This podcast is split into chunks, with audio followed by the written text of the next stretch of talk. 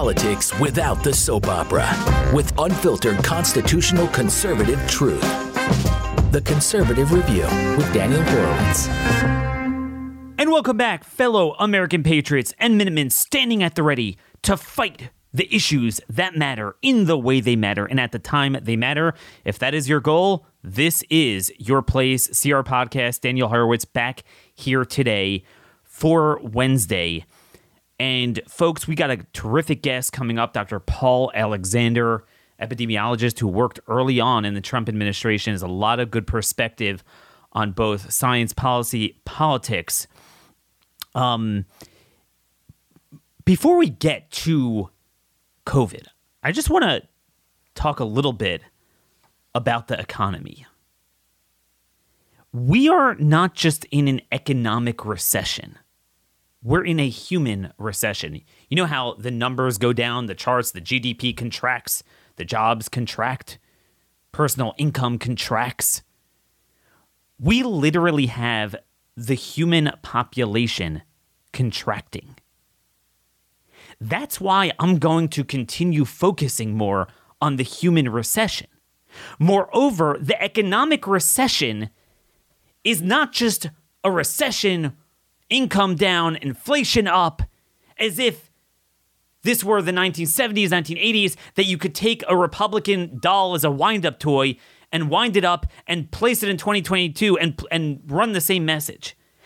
Even when Republicans are saying things that are true, inflation's bad, Biden's bad, the border is bad, crime is up, inf- you know, inflation is record high, they'll say all this. But they express it in terms of a conventional issue. Even when they have the right issue, it's a talking point. The reason we have a bad economy is not because of historical Democrat policies like overtaxation, bizarre regulations, too much central control. It's the same reason we have the human contraction, because it is a genocide, a democide, a controlled demolition, transhumanism control and, and transformation of our bodies, our souls, our minds, literally. It's not that, oh, they're not doing a good job on prices. No, no, no. It's the same reason that they committed genocide with medical freedom, with medicine, and created pathogens and bioweapons. They've created food shortages. Think of all the things you need food, medicine, cars gas. Okay? These are all the things that proliferate freedom. There's nothing that represents freedom more than the American car. Okay? Most Americans own two cars. It's, it's unique in the world. And this is from newspunch.com. WEF, World Economic Forum, issues edict on, to global leaders phase out car ownership. People can walk or share. In a paper published by the WEF on Friday, the globalist elites claim that communal sharing of cars is part of a circular approach necessary to reduce global demand for precious metals and fossil fuels. Citing the fact that the average car or van in England is driven has driven just 4% of the time, WEF claims that means people in developed countries, including the United States, should not have the right to own their own cars. Car sharing platforms such as GetAround and BlueSG have already seized that opportunity to offer vehicles where you pay per hour used. And folk, folks, again, for a long time, there have been lunatics talking about the need to control human minds, control our cars, control our food, control our medicine. But now they're actually accomplishing it. They're actually doing it. It, it. Is it a coincidence that it happens to be that gas is so expensive cars are scarce and expensive, the chip shortage. How come it seems that everything that they're locked into has a crisis? Okay, is that, that because the economy is bad? It's something much more sinister than that. And Republicans refuse to articulate that and refuse to get it. And the reason is because they're a part of it. They supported the very policies that created. They'll pick one or two policies they don't like over taxation, over regulation. They want to drill more. But at its core, That's not why we are where we are. We're, we're, we are where we are because of the Great Reset. And Republicans to this day support the COVID agenda, the vaccines, and Ukraine. And they will support the next new current thing. But this is what it's all about. You know, you had this America First Summit. They had Lindsey Graham speak at it. This is the think tank of all the MAGA grifters that aren't MAGA, run by Brooke Rollins, the anti incarceration, pro BLM leftist that really ran Trump's domestic policy towards the end of his first term or his only term. So they had this confab. And Joni Ernst, another loser Republican from Iowa, spoke there and said, We have to absolutely annihilate the Russian forces. We get them to crawl back to Russia so bloody and bruised that they can't come back. And that was greeted by applause there. That's the issue. And then the same people are complaining about supply chain shortages and inflation. It's unbelievable. Then you had Trump there speaking about crime. And every Republican speaking about crime. Except you are my witness that I am the only person. I was speaking about this since the beginning of the show last decade. I was like, we are turning the clock on a generational gain against crime. We have a de incarceration movement. They called it criminal justice reform. I was the last man standing with a byline on the right who opposed the jailbreak agenda. In fact, there was censorship on the right. You couldn't oppose it. That's how bad it was. And Trump got roped into it. So Trump's like, we need to send the National Guard into the cities to secure them. Do you know the sick irony? He said that at the confab run by Brooke Rollins, who was the advisor who got Trump to back down during the heat of BLM riots. And, uh, you know, those first two days, historically, it goes on for about a day where it's out of control and then we get control of it. Okay, that, that distinguished us from a developing nation where, you know, you had control over the situation. And it went on and on and on because they refused to do what it takes. He refused to react the way um, H.W. Bush did with the LA riots you know, you had eventually that limited show of force, but only in D.C., not in other cities. And Trump rightly says that that's what needed to be done. But guess who got him to stand down? The president of the organization at which he made that very promise. You could look it up in the New York Times. It was Jared Kushner and Brooke Rollins stopped Trump from sending in the National Guard during the riots. Look it up. You know, from May maybe late May, early June 2020. So I- I'm sick of these talking points. They indulge our talking points, yet when it comes to the discernible policy outcomes, they're still on the other side, whether it's immigration, crime, medical freedom, you name it. Certainly Ukraine, that they're not, uh, they've, they've learned nothing from that. And then Trump said this. Take a listen to um, this clip from Trump at that same speech about Fauci and COVID. It up long before Nancy Pelosi wanted it, or any of these people, including Fauci. I used to listen to Fauci, and whatever he said, I did the opposite. I came out very good. So he's telling us that he always did the opposite of Fauci? What are you talking about? He bashed Governor Brian Kemp for opening up. He bashed Sweden for never locking down until a few months ago, he was still saying he made the greatest, he did the greatest lockdown that saved a million lives. And then to this day, he's still saying the shots were the greatest thing ever. Warp speed was the greatest operation. And the shots are safe and effective when they're the worst Holocaust ever committed by our government. I, I mean, does this sound like a man that gets it? That has changed? But yet, all my colleagues will continue to focus on the talking point, never on what needs to be done. Oh, uh, fund the police. What is this? Kevin McCarthy put out something on Twitter. Here's what House Republicans are going to do when we regain the majority next year cut spending, fund the police, secure the border give parents a say in their education. It's all talking points.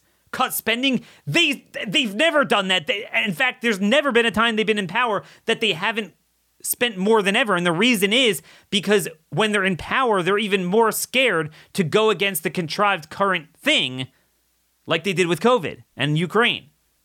Fund the police is a straw man. It's about locking up the career criminals. It's about recognizing we have an over we have an under incarceration problem. They think we have an over incarceration problem. Secure the border has always been a joke from the GOP while they're in bed with the ag lobby, big business. You know, unlimited legal immigration that helps China and India and you know, the WEF style interests subvert the American worker and then um, give parents a say in their uh, kids' education. I don't even know what that means. Anything short of saying you're going to abolish the federal Department of Education, I'm not sure at a federal level what you're going to do with that. And notice medical freedom doesn't exist. The 800 pound gorilla in the room, and that's what we're going to talk about, that doesn't exist. Millions of people dead and injured, and they're still aggressively pushing it on children, on everyone and they have more in the pipeline. I cannot think of a greater issue a human recession. And yet they don't care. Now, folks, as I give you 2020 vision on politics, I want you guys to actually get 2020 vision in your eyesight. That's why I recommend Better Spectacles, America's only conservative eyewear company. They use glasses from the 144 year old German company Rodenstock. Ronald Reagan himself wore uh, Rodenstock glasses.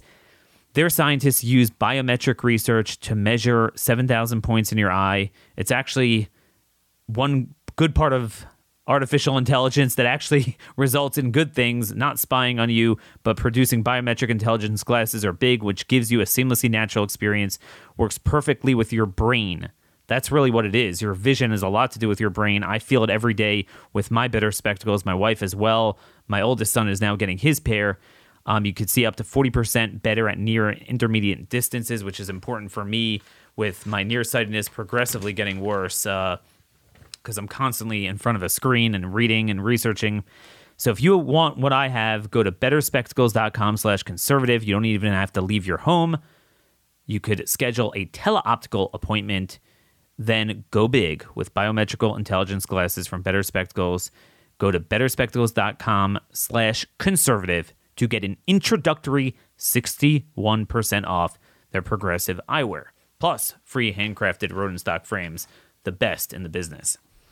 So, what is what is shocking? Yesterday, my, my wife was running a little kind of rotating play group with the two year old and one of the parents came in and told her she had a grandmother who was about 95 years old in the hospital recovering from pneumonia. So imagine you have a 95 year old with pneumonia and they say you're due for your next booster and they just go and jab her. A day later, she um she has a stroke. A day later.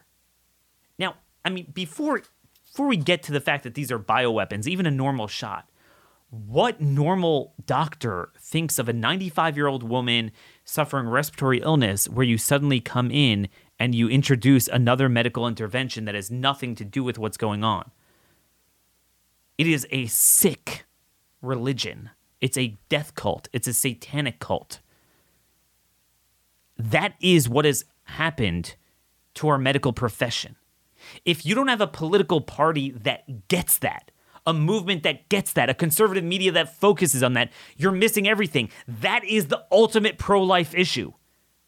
If you had to peel back the layers of our most fundamental and consequential principles and policies that we care about, it's the right to live. And this is it. And, it, and, and these are not just stories anymore, it's showing up everywhere in the data.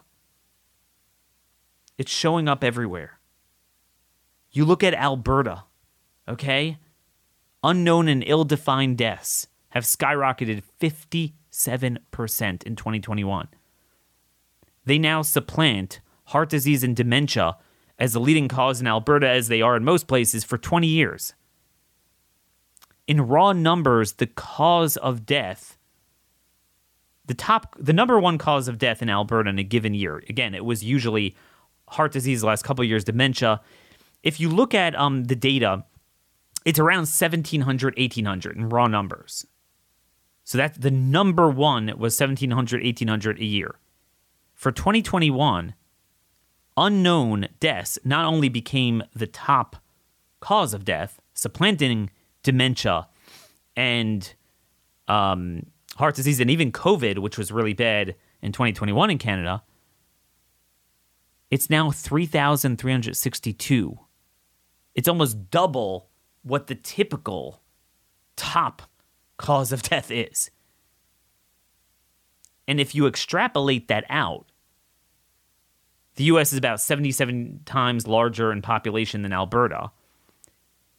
If you extrapolate that out, okay, that would work out to about 200,000 excess unexplained deaths. So meaning I just took the excess of the I didn't I didn't take all the unknown deaths because you have a certain amount that's always there, but the excess over the last two years, and I came up with if you extrapolate that to the US population, that's about 200,000 in 2021. And again, that tracks with our numbers because I believe now with it accelerating with the boosters, with um, the subclinical myocarditis, the long term effects, we're starting to see long term uh, deaths. I believe now we're probably somewhere around 350,000. Again, this is another number that really, really does tie in almost perfectly. So we're finding this everywhere you look. Everywhere you look. But where are the Republicans? Just talking points. This is from uh, holdingtheline.com. Graham Crawford, Edinburgh professor, claims latest data confirms causal relationship with uh, excess deaths. A dramatic and unexplained resurgence in excess deaths in Scotland points to the COVID 19 rejections, injections. Retired Edinburgh professor Richard Ennos says official data from 2021 2022 provide very strong evidence for a causal relationship between the vaccination and a huge number of excess deaths in the country. Earlier this year, the committee, they had a committee from the government actually, at least they have a committee investigating this, the cause of unprecedented level of excess deaths recorded in Scotland from week 21 to week 52 in 2021. And again, in week 21, it, it, it's it's roughly going to be, you know, around June, which is when you would start seeing it there numbering 44,819. It was 12% above the average, the worst ever recorded. Okay? So it's pretty insane. And they're calling for autopsies, and of course, they're not being done. We don't need this anymore. The question only is it is it yay big or yay big? This number a million or that number a million? If you got the jab but didn't really experience anything? Are you off the hook? Or is the long term much greater? Those are the only remaining questions. But the fact that this thing saved nobody, made the virus worse to this day, and made it never ending, and killed millions of people around the world and hundreds of thousands in, in the US, that is a fact at this point. So it looks like the dam is finally breaking. Finally, it's coming out. Tucker is able to talk about it. I don't know what the rules are about that when he is and isn't able to talk about these things. But this is where we are. You look at the success of the GOP in fighting abortion, it really shows. And abortion is not like a 90 10 issue it's pretty even, and on certain facets of it, consistently the left has had at least somewhat of a majority. And yet, you know, that was the one issue we powered through, unified cause. People heard the other side of the story, and everyone thought all hell would break loose after the Dobbs opinion. But in fact, it's almost like a forgotten issue now. Done. Most red states banned it. Done. Over with. You see how easy it is? You could imagine something like this. How hard is it for Republicans to stand on the right issues? How hard is it for self described conservatives to have the moxie to say what matters, call for the right policies, hold their elected officials accountable that care about what conservatives think, and play the double game, come on their shows? How hard is it to do that? You know, you look at the public, the public is onto this. For a while, we had the mass psychosis formation, but finally, I mean, people, most people, you'll find the people in the airports here and there that are glued to the mask, but it's a minority. They've woken up to the mask. And with the shots, there's a Deseret News article. It's worth reading just from their perspective. Why have so few children been vaccinated for COVID 19? This came out a couple days ago. And it says that only 15% of kids 5 to 11 got the jab, and only 3% of those 0 to 5. The American public responded by not vaccinating their young children. This shows not only their skepticism of the need for the vaccine in those least likely to get sick, but also their lack of trust of the CDC writ large. Indeed, we're winning, and yet Republicans still won't touch it. And again, you look at the top rated shows, writers, figures, you know, go down from there. If you wanted to create like a list of conservative influencers, the top 50 uh, you know with with the most Twitter followers. Go down that list. And what are they saying and what are they not saying? And again, it's very easy when Biden is in power and Republicans are in the minority, they're they're always going to sound better. But even now, they're not even on message. That's what's so frustrating. This is the first time I remember where it's literally like you could take them out of 1972. It's as if what is going on is not going on. They don't even get it. And that's, of course, why they are still on Twitter, because they're not a threat to the system. And again, it's, it's important to remember that Republicans screw us when they're in power. It's always easier to vote no. Now, you look at our Liberty score from Conservative Review. There's only 12 senators, there's 50 GOP senators, there's only 12 that have a Liberty score of 80 or above. There's only a few that have 90 or above. But even that 12 is extremely inaccurate because it's only because a number of them, like Mike Braun in Indiana, they're freshmen, they're new. So they've only been in power, or the majority of the time they've been in power, they were in the minority. Okay? Republicans recently have been the minority. So, yeah, I mean, most of the bad stuff they vote against, but then the things that matter, the NDAA, the budget bills, the must pass bills, they vote for. So, again, if you would have six years, you know, we have a six year rolling average, but then, you know, some are new, so you don't have that. So it's kind of inaccurate. It's like having a, you know 400 500 batting average the first week of the baseball season. So what i'm saying is our numbers are actually not even reflective of, of the reality. If you would get six years of an average of being in the majority you would have you know four or five over 80 not over 90 so yeah i mean that's where we are. We have no representation. But i want to get to our special guest i've been meaning to have on for a long time to discuss more kind of where we are in this uh, epidemiologically, where we are in the in the medical freedom fight, monkeypox. We're going to throw everything we can at him in the remaining time we have. Now, two and a half years into this saga, I still can't believe I've never had Dr. Paul Alexander on the show, but we're atoning for that mistake today. Dr. Alexander is an epidemiologist. He worked as a science advisor at HHS right at that critical beginning period of the pandemic in 2020, saw a lot of things. So he's really had a full glimpse of the original government response, the players behind that. He's very well acquainted with what Birx and Fauci did and, and others there and how broken that system is. And he's fought it from the outside, um, publishing all sorts of information on the epidemiological aspects, the treatment of the virus, the danger of the shots He's been involved at the political side. He's he's a Canadian and he was very involved in the trucker convoy and then the one in the United States as well. Really has lived this from day one.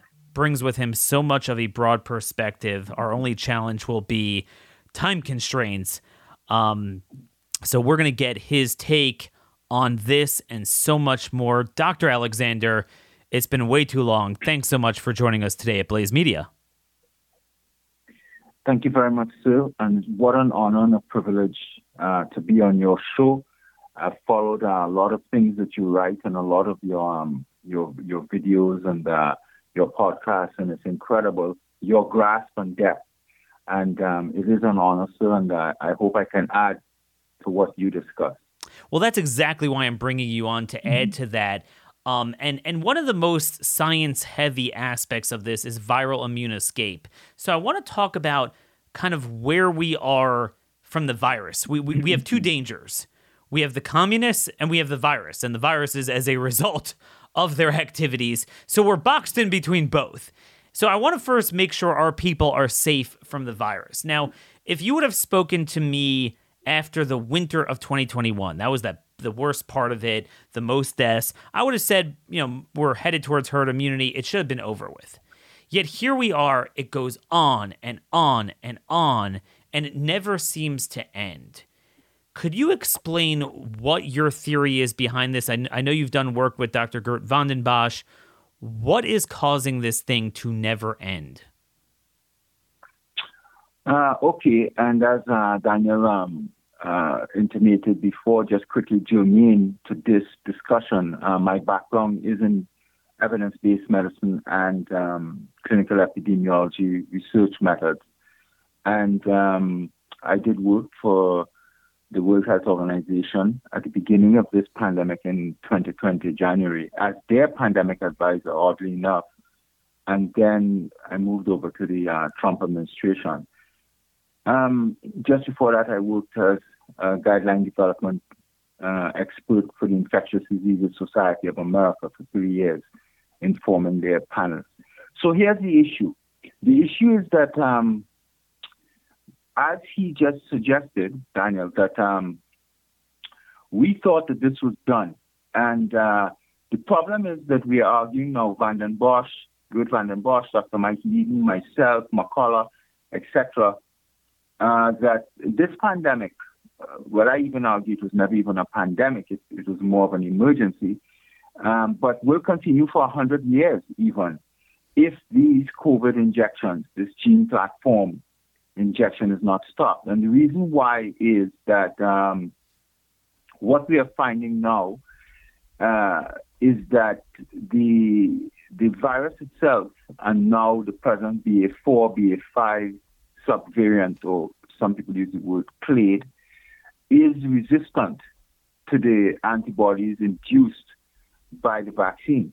So that when you take the vaccine and your immune system generates these antigen specific vaccinal antibodies specific to the spike protein, um, with the BA5 subvariant, um, the antibodies are just not hitting the uh, the, the virus. And uh, so there is viral immune escape. But what that basically means is that uh, we are seeing infectious variant and after infectious variant being generated. Why? Because the variants that circulate, and we generate the variants, we as people, when we get infected and uh, the virus replicates in us. So there's, there are billions and billions of variants constantly circulating. So when you have a vaccine like this one, it is what we call a leaky or imperfect vaccine, suboptimal, in the sense that if the vaccinal antibodies no longer hit the target, which is the spike antigen on the BA5 Omicron, that means that there's infectious pressure, so virus is circulating. So because we are still in a pandemic or let's say epidemic, and we are vaccinating the population. We are mass vaccinating the population. That is the problem. Right there is the key. If you mass vaccinate a population using a proper functional vaccine, that sterilizes the virus completely, neutralizes the pathogen in the sense that it prevents infection, it prevents replication, and it prevents transmission, then we will not be having this discussion. Uh, this would have been done.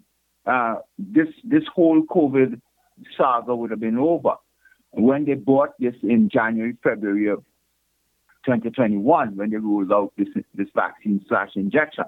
However, quickly the vaccinal antibodies are removed from being neutralizing to being non-neutralizing so that they could not stop infection or transmission. And once that happened, it was placing the virus under what we call suboptimal pressure. In other words, it was not completely destroying the virus. It was binding to the virus, the, the antibodies, yet not eliminating it. What happens as a result?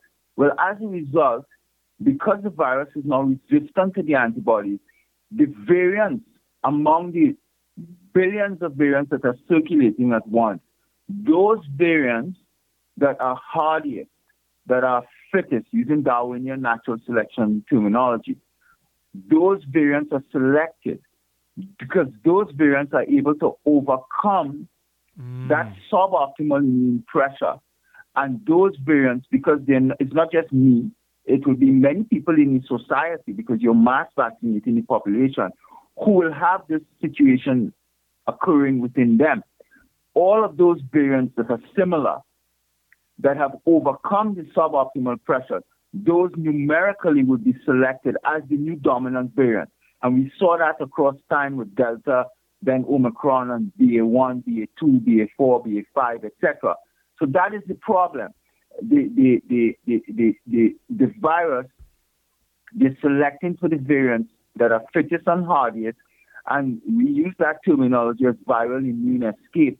It is basically what that terminology says. It's escaping the vaccinal antibodies and going around and infecting the vaccinated person. And that is what we are seeing. We are seeing that the vaccinated person is not the unvaccinated. It's the vaccinated person that is most at risk of infection post vaccine. But alarmingly, we are seeing now increased hospitalization and death amongst the vaccinated. So it's not really a pandemic. It was never a pandemic of the unvaccinated. One can argue it was a pandemic of the vaccinated, and it was the CDC and the NIH redefining the term vaccinated that really confused the public. And they did this as a deception and to mislead, grossly mislead the public. Because what they did was they stated that up to 14 to 15 days post shot, you are not vaccinated. So all of the infections and hospitalizations and deaths that happened from day one all the way to day 15, they counted that as an unvaccinated person, which was a lie. I will use the terminology, it was a lie. You were vaccinated. But CDC and NIH did that so that they can go to the podium, Director Walensky, and say that all of these hospitalizations and deaths are happening in unvaccinated people. So you need to vaccinate quickly. That was a lie. So, it was actually happening in the vaccinated. So, what you're talking about is a very deep scientific uh, theory, but typically see typically you don't have to know calculus or biology to understand public policy right? But this is the first time that i ever remember that this scientific theory is everything that matters to our life because what you're saying is that even before we get to the injuries and the maladies that the shots create the 14,000 categories worth of maladies and VAERS and this thing seems to do potentially anything to every corner of your body but just from the virus standpoint the more you inject the more you infect and and then that sows more panic, so they inject even more. So, do I have this correct that you're saying? that the reason why this is going to continue to go on, it's not that there aren't mutations. Certainly, coronaviruses will always have them. They'll have millions of mutations, and they always have. But you're saying what the suboptimal pressure does uh, with evolutionary theory is that it selects for the most, the fittest, most dominant ones to circulate for a period of a few months and then move on to the next one. Yes, and it's not any properties intrinsic to the virus. The virus does not, is not, this virus is not coming or behaving with properties that saying it is more infectious.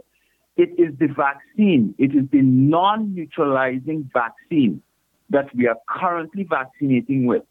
It is the vaccine that is giving the virus that property, making the virus more infectious, and then causing the vaccinated to become infected. And we have research by Yahi et al., by Liu et al., etc., by Arsenault et al., that shows us that what is happening actually is that the vaccinal antibodies, which are the antibodies induced when you get the vaccine, are still binding to the spike protein.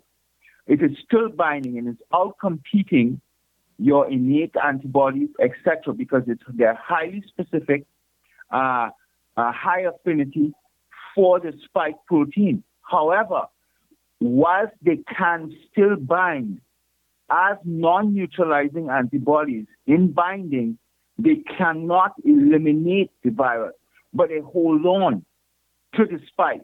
They bind. There's an interaction between the vaccinal antibodies and the spike binding site. But yet, in binding, because it's not neutralizing it, so not eliminating it, it is also giving that virus a property of increased infectiousness that then turns around and infects the vaccinated person. And that is why you see the data that shows us that in all of the nations across the world, save African nations, where the vaccine rate has been elevated, particularly in the West, America, UK, Canada, etc., you have such high infection rate post-vaccine. And those countries, like the South like the African nations that that withheld and could not vaccinate due to uh, poverty, couldn't buy the vaccines, didn't get the vaccine, you were low on the list, etc. They actually benefited because now you see that even in the, in the face of Omicron BA5, and BA5 is highly infectious, I think the R naught, which is the capacity for one person to infect additional people, some claim that it's as high as 18, which is a which is a tremendous R naught. That means one person could infect 18 people potentially once exposed. With such a high R naught, BA5 raging in Africa, still, still has not caused major yes. epidemic waves, etc. there. And why? They have not been vaccinated to the levels that we have been. This vaccine is non-neutralizing. It is, and I want the listener to understand this tape. And again, I have to be honest, I work heavily with Dr. Vanden Bossche, Dr. Mike Yeadon, and these people. I would say I'm a disciple of them, meaning I learn a lot from them. I'm heavily worked in COVID, but I had to learn a lot of immunology and vaccinology and virology from them. I am trying to say it this way to your listener.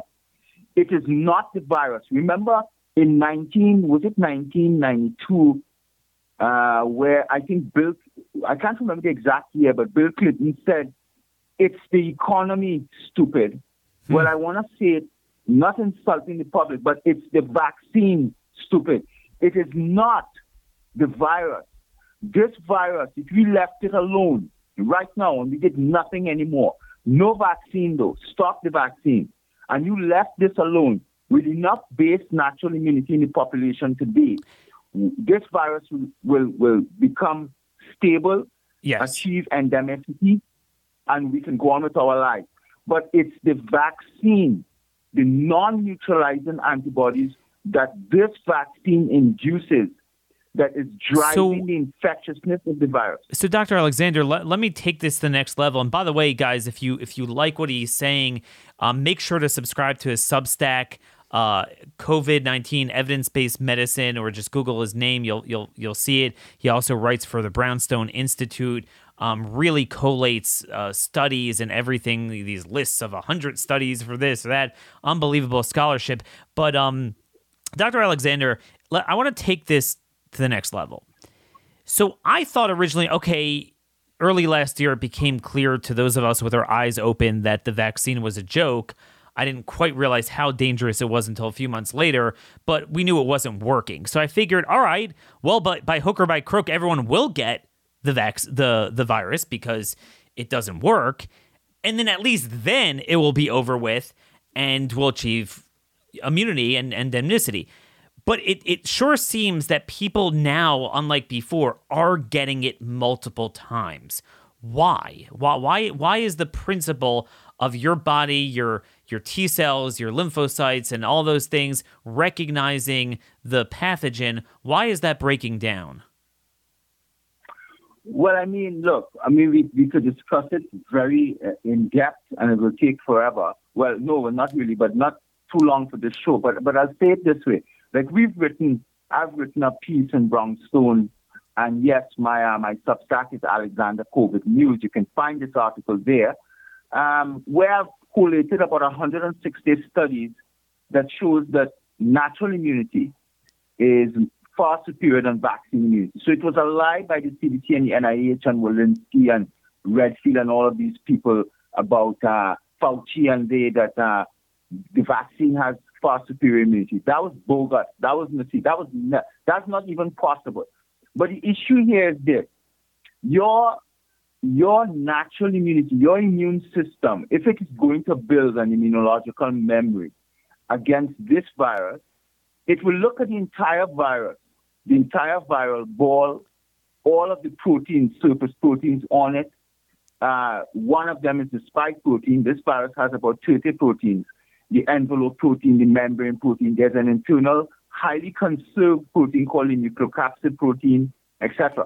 The virus, uh, your, your immune system would look at the entire virus and build an immune response to every single part of the surface and the interior so that when that virus comes back around, your immune system, your natural immunity would would recognize it because it, it has seen everything on it. And even if one or two things are different, by the rest of everything being still same, it will know that this is the same thing I saw before and will eliminate it. But the vaccine, this particular vaccine was made with just one target. And that was the problem. That's why people like me have argued. It's almost as though they designed it to fail from the beginning. They give the vaccinal response just one target, which is the spike. We found out, we knew quickly that the spike, all of the mutations that are happening on the SARS-CoV-2 virus is happening on the spike protein. So the spike is changing. And we spoke about earlier, the suboptimal immune pressure is on the spike. So we are placing the spike under pressure, and the, and, and, and the spike is evolving. We've underestimated the evolutionary capacity of this virus, the spike, to evolve and adapt to that pressure. And it is changing, and it is selecting for the fittest variants. Now, if the vaccine or antibodies, if the vaccine only hits one target, once the spike changes, and it will, because it's highly mutable, so it will change, then the vaccinal antibodies cannot recognize the spike. That's what's sure. happening in Omicron. And, but the problem, though, Daniel, you ask a very important question. Natural immunity between your innate immune system, which is your first line of defense, and your acquired adaptive immunity, which is the second line, which has immunological memory, um, both should sterilize and eliminate this virus once it comes around, especially if you had exposure to it before. But the problem, though, is because of the suboptimal immune pressure that the vaccine has placed on this virus, uh, it has it has now we have induced variants that have 15 to 20 mutations on the spike. Mm. So much so that we are saying that this is almost a sufficiently different subvariant. Wow. It's almost a completely different COVID. And that is why people who are who have been infected before and and the normal dictum is you you have bulletproof natural immunity. Uh, it is breaking through your innate immunity. It's just yes. blowing through the innate immunity, and uh, the natural immunity then has to do some work. Your acquired adapted to tamp it down and to eliminate it.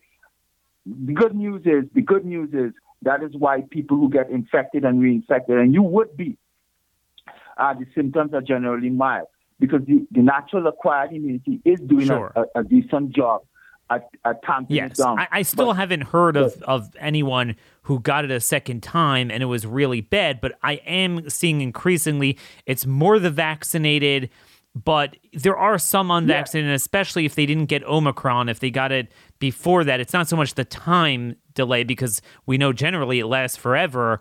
Um, people from SARS 1 seem to be immune, immune to SARS 2, but when this unnaturally tampered with that immunological ecosystem, now is a different thing. So I tell people they should be prepared to to get this treated. Before we move on to other issues, I I do want to just uh, mention one other point about the vaccination changing for for the worse. The epidemiological aspects of this. So, one of the things we all noticed pre vaccine in 2020 it was almost like the vaccine had the virus had a time bomb in it. It, it was it was very regimented. So it, it you you'd always have a Gompertz curve, a very sharp rise up for about five six weeks. It was inexorable. You couldn't stop it, and then it would drop like a rock, and then.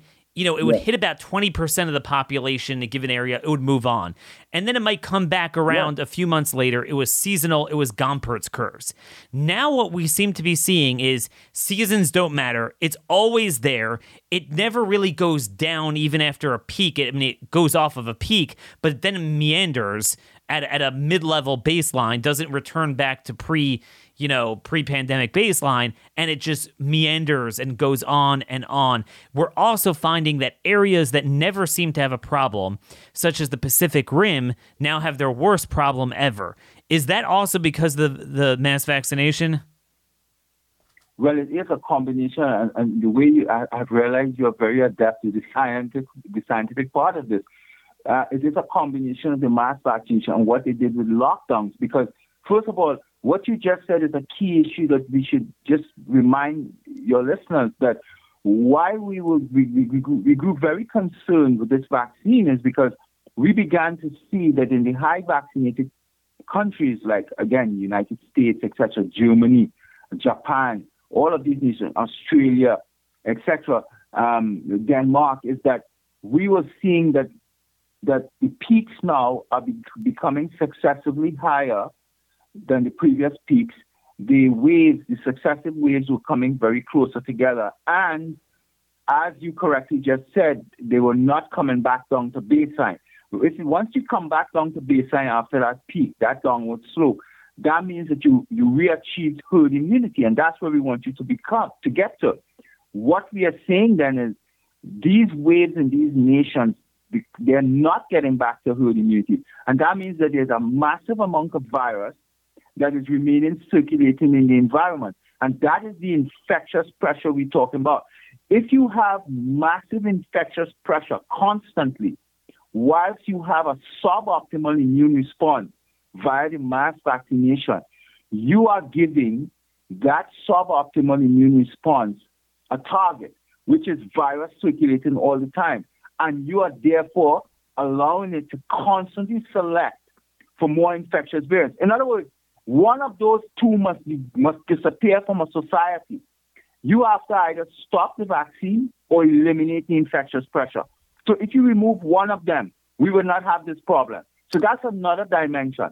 And a third dimension is the lockdowns. Remember, the, those nations in the Pacific Rim, etc., and what we've seen in China, we've now seen in Japan with an exponential increase, etc. These nations locked Australia. They locked their societies down too long and too hard. And in the beginning, myself, Atlas, Kulldorff, Bhattacharya, Gupta, etc., we told nations, we told the United States, if you lock your society down too long and too hard and too tight, you could conceivably stop the spread. You could. If you could do that, you Yeah. could do it. Especially if you're a small to- island nation like New Zealand, travel ban, no one could come in. Yeah, I mean, it will work to an extent until it doesn't. Correct. But then what you need to understand is, first of all, that virus is not going away. It will be circulating. Remember, COVID, this virus has animal reservoirs. So it's not like smallpox. So when we eliminated it, when we got rid of it, there was no nothing other than the human reservoir. So once we got it out of humans, it was it was a done deal. this has the capacity to live in pangolin, raccoon dogs, ferrets, monkeys, all these bats, the horseshoe bat, etc. So you can never get rid of this. This will be a coronavirus that will live with us forever. And we have borders. So people will always be coming. They locked the societies down. What did they do? They denied their population. And this was our argument. Strongly protect the vulnerable in society first. Double down, triple down protection of your vulnerable, elderly, high risk people. If that is all you did as a society, you'll be very successful and you will deal with this effectively. And once you lock, once you strongly protect the vulnerable, you allow the rest of society to live largely normal lives. You use vitamin D3, you use early treatment as needed, but you allow the rest of society to be exposed naturally and harmlessly.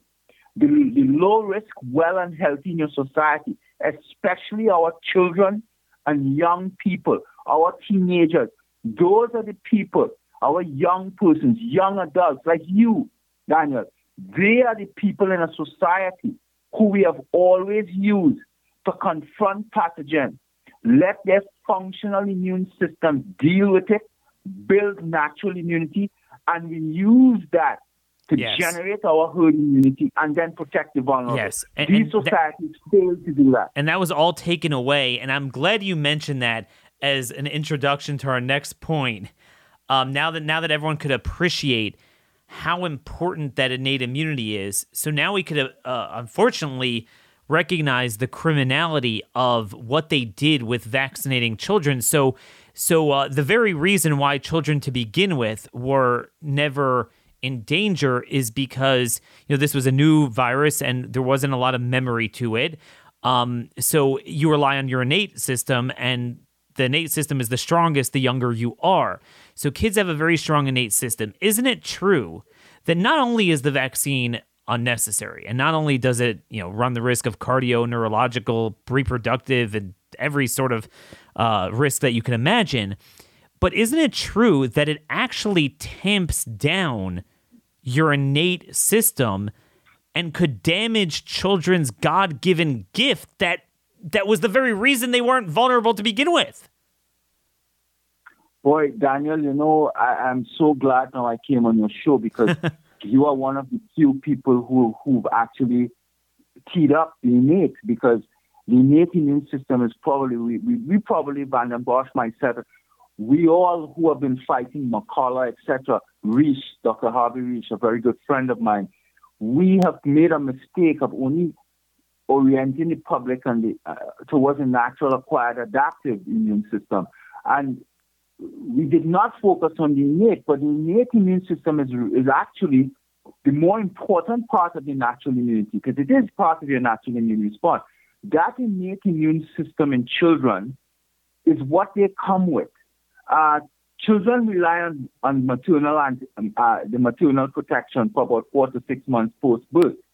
So they need to come with something that's already pre-primed and pre-activated, which is the innate immune system that must come ready, but it is, it is ready to be trained. And it has to be trained and educated and instructed.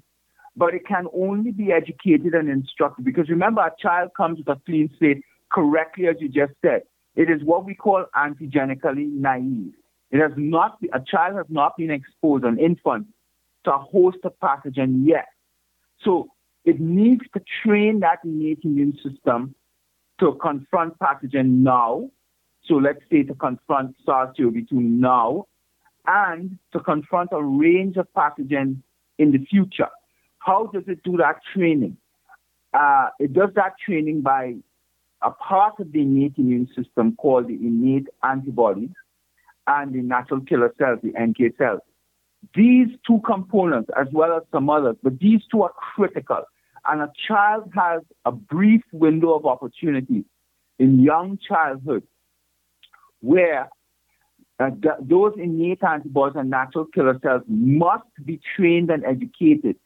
So much so, particularly for the natural killer cells, those are critical in terms of uh, staving off cancer, but critically, it helps the innate immune system recognize in a child, and then as the child gets older, teenage, young adulthood, whatever, self from non-self, which is very important. In other words, the immune system must be able to recognize the innate immune system, what belongs to a child, the person, and what does not belong to the person. And therefore, it has to be instructed what I can attack, which is what is foreign to it, and what I should not attack. And it's very important because there are a lot of nuances taking place because the, the cells, when they get infected, they put on a coat, or let's say clothing around molecular clothing around the infected cells to mimic what your normal cells look like. In other words, the virus itself has the capacity to trick your immune system mm. to not attack it. And that's where the innate immune system training is critical, particularly natural killer cells. And, look, we could talk on and on, but the key that you ask is this. If you vaccinate a child with these vaccines, what we are arguing, what we are seeing is that the antibodies generated from the vaccine, the vaccinal antibodies, because they are highly specific, uh, high affinity for the spike protein over the innate antibodies. And that's just that's the physics of it, and that's how it operates. The vaccinal antibodies are very specific, uh, high affinity um, towards the spike. Those vaccinal antibodies, and we know that they're not even neutralizing the virus. That's not even the point, and that's a bad thing. It doesn't even work. Yet, the vaccinal antibodies, whilst not neutralizing the virus, still gets to the spike and interacts with the spike and outcompetes the innate antibodies in children. Therefore, the innate antibodies cannot bind, and it's in that binding of the innate antibodies that they educate the larger innate immune system to do the things it needs to do, which is to help the children deal with the pathogen it's confronting now, to learn to differentiate the different other viruses it's going to confront in the future, and with the NK cells to recognize self from non-self. Those things will not happen. So the binding of the vaccinal antibodies to the spike blocks the innate antibodies in children from binding. And if the innate antibodies don't bind, they cannot do the three jobs I just mentioned. And so, that will put children in a devastating situation. So, for my audience to understand an analogy, it's like training a conservative to be a Fox News conservative. So you you have suboptimal responses, distractions, focus on the wrong thing, tunnel vision. It's not necessarily bad, but it's the wrong thing. So then you can never be locked in and prioritizing what it needs, and you train them. I didn't plan on asking you this, but because I know there's a red line between these shots and other vaccines, because this is just worse than anything that's ever been produced. It's conclusively uh, bad, like you said, almost had to have been done on purpose because it's it perfectly yeah. screws you up. But I, I do want to ask this. You know, I, I never thought twice about a vaccine. I always thought that was uh, synonymous with saying a cure. It's just a vaccine is good. But as we well know, I mean, you know, even things that are generally good, uh, antibiotics or whatever, you don't say you're pro antibiotics. It's, you know, it has to be the right person, the right type, the right situation. But after everything you're describing, and again, I know these these shots are particularly suboptimal, particularly leaky, narrow mm-hmm. spectrum, mm-hmm. but to the, the fact that even since I, you know, I'm in my upper 30s, even since I was a kid, they've come out with exponentially more shots and they have so many more down the pipeline. Is it really okay that we've conclusively proven that it makes sense necessarily to take every child the minute they're born, no matter their situation, no matter whether they go to playgroup or whether they're nursing or not nursing, and give them up to 72 doses of vaccines of all sorts during their childhood? And we know conclusively that there's no tampering with the innate immune system? I mean, that's okay. Well, well, well, well I, I don't, I don't think it is because, and, and listen, I mean, I have young children, and uh, I was vaccinated as a child my family, my kids, uh, etc. Um, there are vaccines like the MMR, um, uh, uh, SET, etc., the meningitis vaccine for young people, I would say teenagers particularly. Um, these have shown uh, by the data to be safe. But but look, here's how I'll answer your question. Um, as somebody who was in the epidemiology and the evidence-based world before, until this COVID disaster came about, with this COVID Operation Warp Speed, because it's a disaster.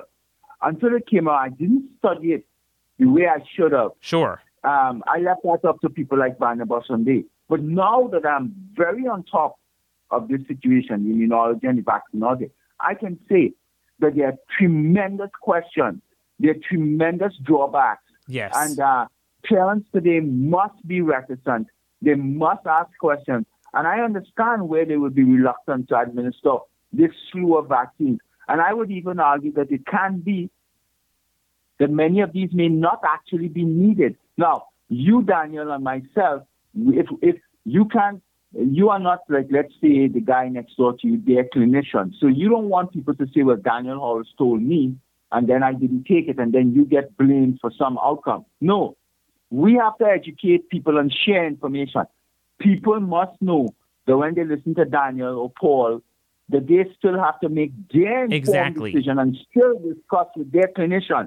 And, and also, people need to understand saying? it's not zero or a hundred. It's the fact that you you can't just use a bogeyman. Like you know, they used to say, if you don't support de-incarceration, you're a racist. Right, so racism yeah. used to be the thing yeah. to tamp down any debate. So now it's anti-vax. But again, we, uh, you know, I we, we all understand the goal of vaccination and the pursuit of it, but it's like saying I support chemotherapy, I support antibiotics, I support surgery. There's different interventions, and it's got to be, there's nothing categorical. And I just, the more I think about it, and the more I look at this, I'm like, don't we need some sort of commission?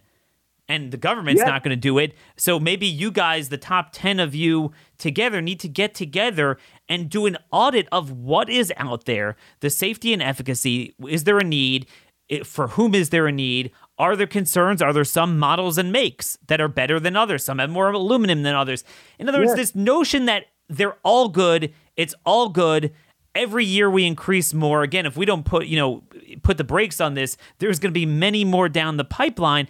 And and and it's like the other thing I would bring up too that I've learned I um I never thought twice about this, but now it makes sense. God meant for us to get certain pathogens when we're young. Um, and, and, and we don't know what that does for us. So, for example, the chickenpox vaccine. I'm even old enough to have gotten chickenpox, and it was it wasn't a problem. No one thought twice about it. Um, so it, it appears that we eradicated it for the most part, not completely, but you know it's certainly very rare now. But who's to say that was needed, and who's to say yeah. that was a good thing, and that, that it didn't cause other problems? Yes, I, I agree with you 100%. That's why I'm trying to thread the needle here by saying that I absolutely agree with you. I don't want people to say, well, you know, I heard Dr. Alexander say blah, blah, blah, blah, blah. And then I went and followed it and this happened. So Dr. Alexander to blame. No, please. When you listen to people like Daniel or myself or anyone, um, we are we are skeptics or contrarians or we are asking questions. We're trying to provoke you to think. And I am thinking today that what has happened in COVID with this Operation Warp Speed and this particular vaccine, I'm not an anti-vaxxer. But what has happened here now makes me realize that it could well be that a lot of yes. these vaccines out there are suboptimal too and were never needed also and actually created a disaster. Remember, Daniel, right now you have Pfizer and Moderna and the government talking about going and bringing a bivalent vaccine. And let me tell you how disastrous that would be quickly. A bivalent vaccine by the fall to deal with BA5 Omicron which has this, the Wuhan spike and the BA5 spike in it. Now think about that. That would be vaccinating a second time, mass vaccination into a pandemic. We know already that with yep. its first rounds of vaccinating into a pandemic, that you are going to drive natural selection to select infectious variants. So that would be a disaster. That's number one. But the second thing is, The Wuhan spike, you know, is already gone over a year now. Why would they put that? That will drive the infectious variants even more. Thirdly, BA5 by fall would be probably supplanted by another more infectious variant. So it, it seems like they don't know what they're doing. They're just going to do something now to say, oh, look, we've improved the vaccine. They are not improving the vaccine. They're actually not.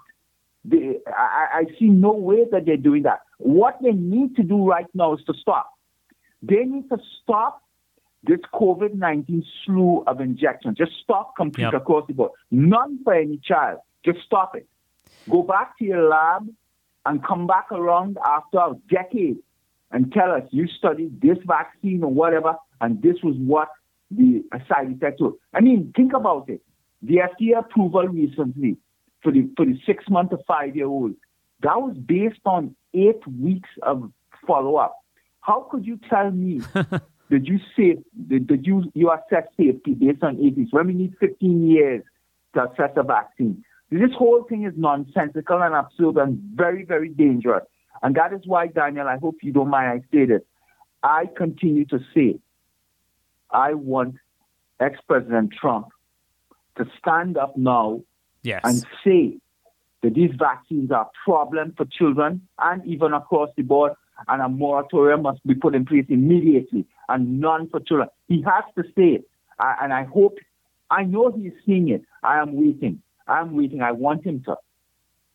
No, and you were there. You were in the administration for for that critical period of time, and and he could be a voice for this, for the those injured, a voice for running a campaign yes. on getting rid of this immunity, which is how we're going to get legal discovery in the courts and how we're going to bring this out. This stuff needs to be brought out. And the point is, you know, again, all of us want to thread the needle because we're trying to obviously fight what's in front of us. So you don't want to take on a bigger liability of questioning prior vaccines. But the problem is what we're learning now with the antidepressants, and we're learning this with uh, Alzheimer drugs. There's a lot of things that are coming out that if you just make something completely off limits that you can't even question it and and expect a logical answer in return this is how you that that's ultimately anti-scientific and you got to start questioning wait a minute these trends don't make sense. Something is not right. Where is this coming from? You know all things have its place um, but all things have its place in the right measure. Uh, you know, over the last 10, 15 years, you start seeing pharmacies, which used to be drugstores, they're now obsessed with vaccines. This vaccine, that vaccine. They have the placards outside the storefront. Like, whoa, whoa, whoa, where is this coming from?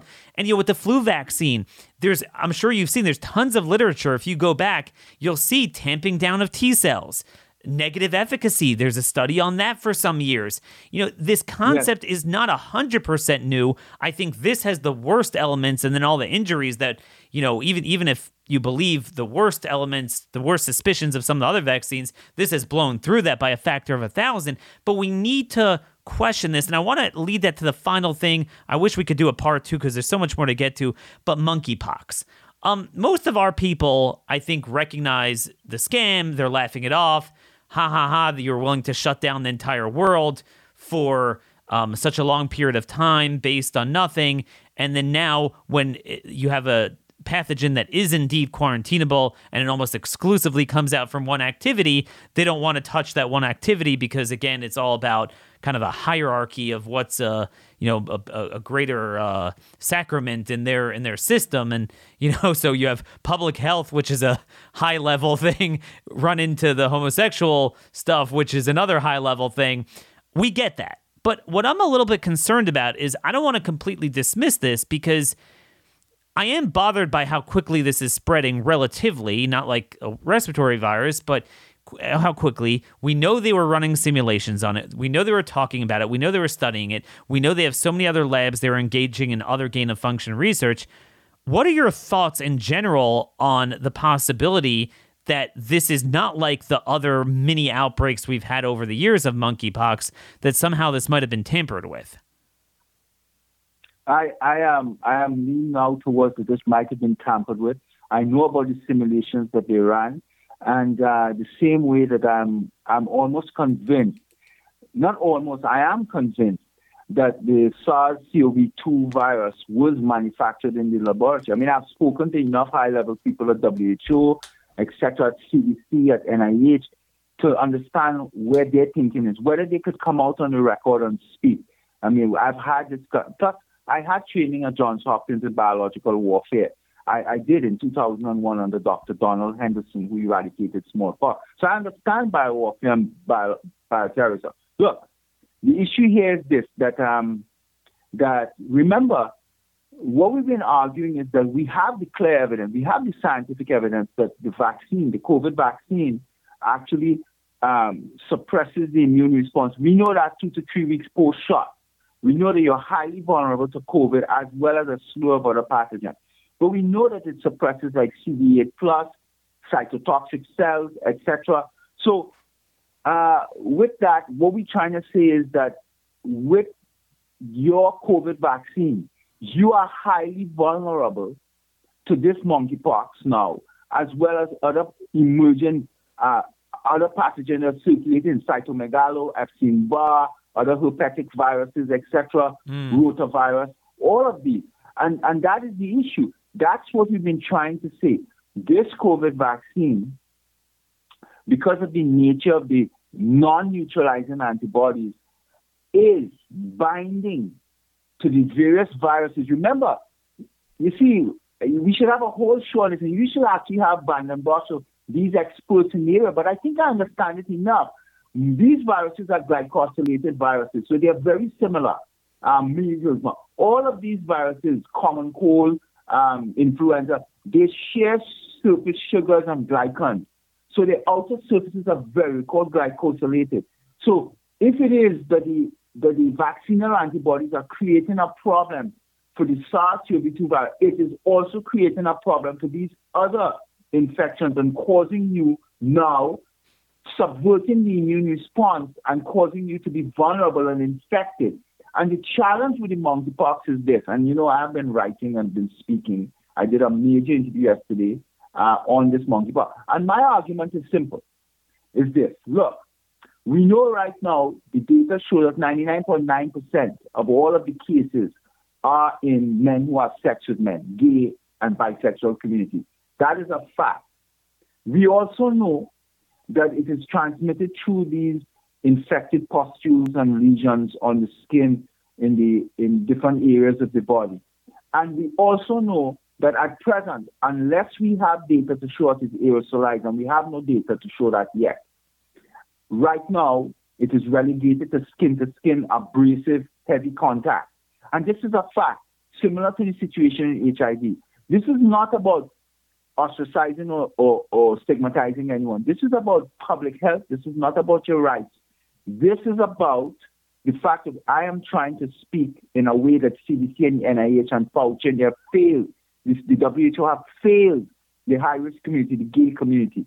You have a situation where a particular virus is using touch, contact, skin to skin, breakage of tissue to spread itself. And that's how you have to look at it. The virus is using the tearing, micro tears in tissue to transmit from one infected partner to the other. Mm. If the other partner has a breakage in tissue, that fluid will transmit. And that's all we are saying. It's not about you being gay.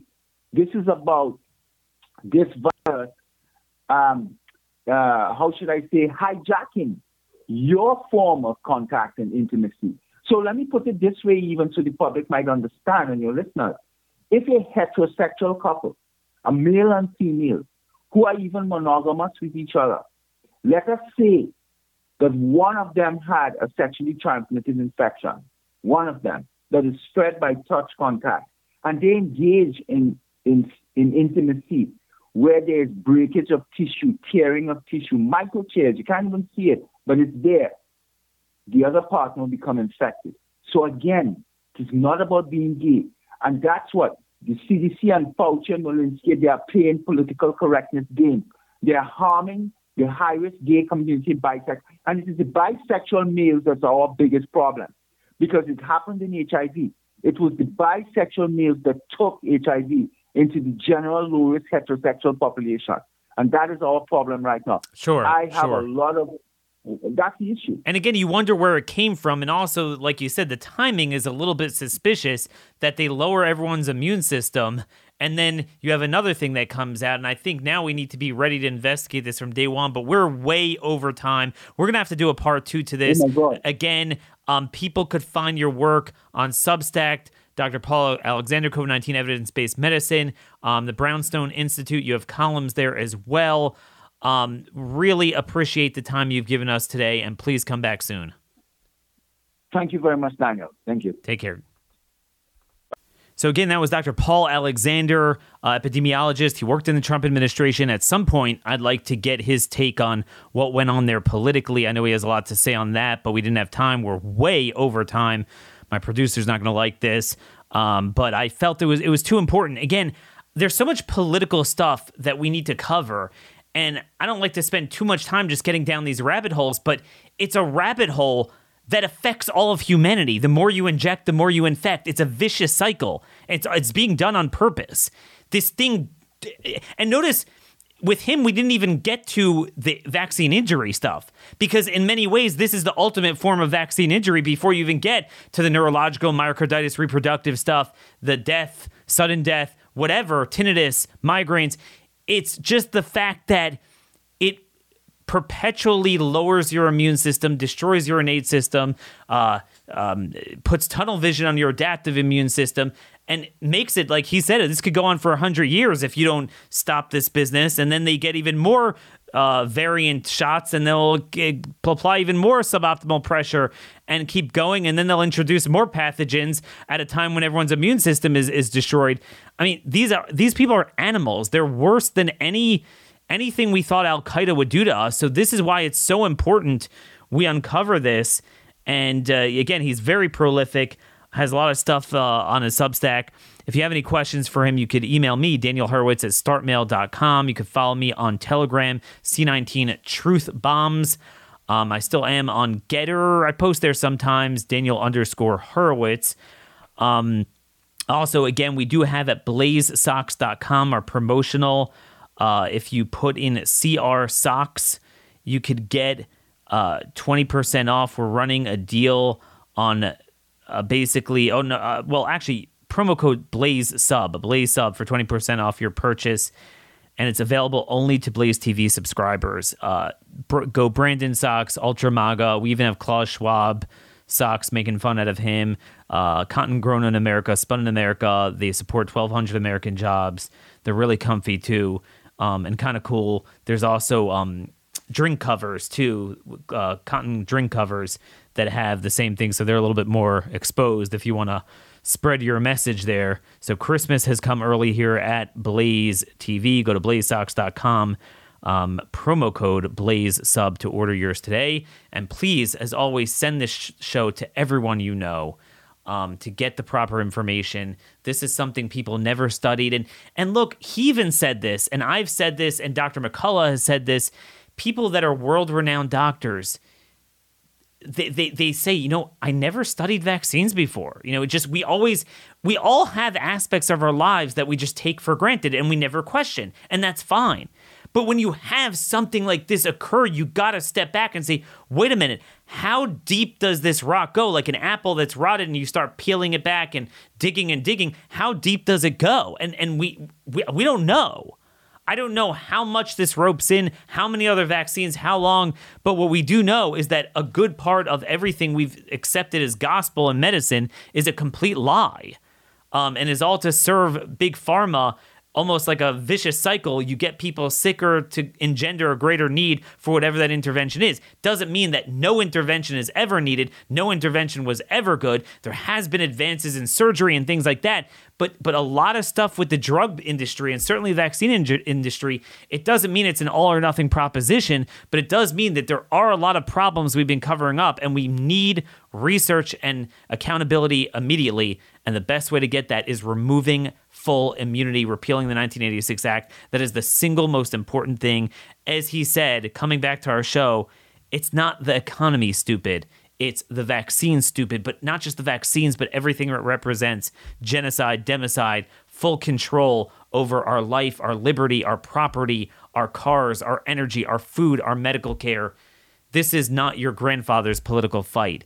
And this is not your grandfather's political solutions. We need people that are willing to confront the issues that matter in the way they matter at the time they matter. Till tomorrow, God bless y'all, and thank you for listening.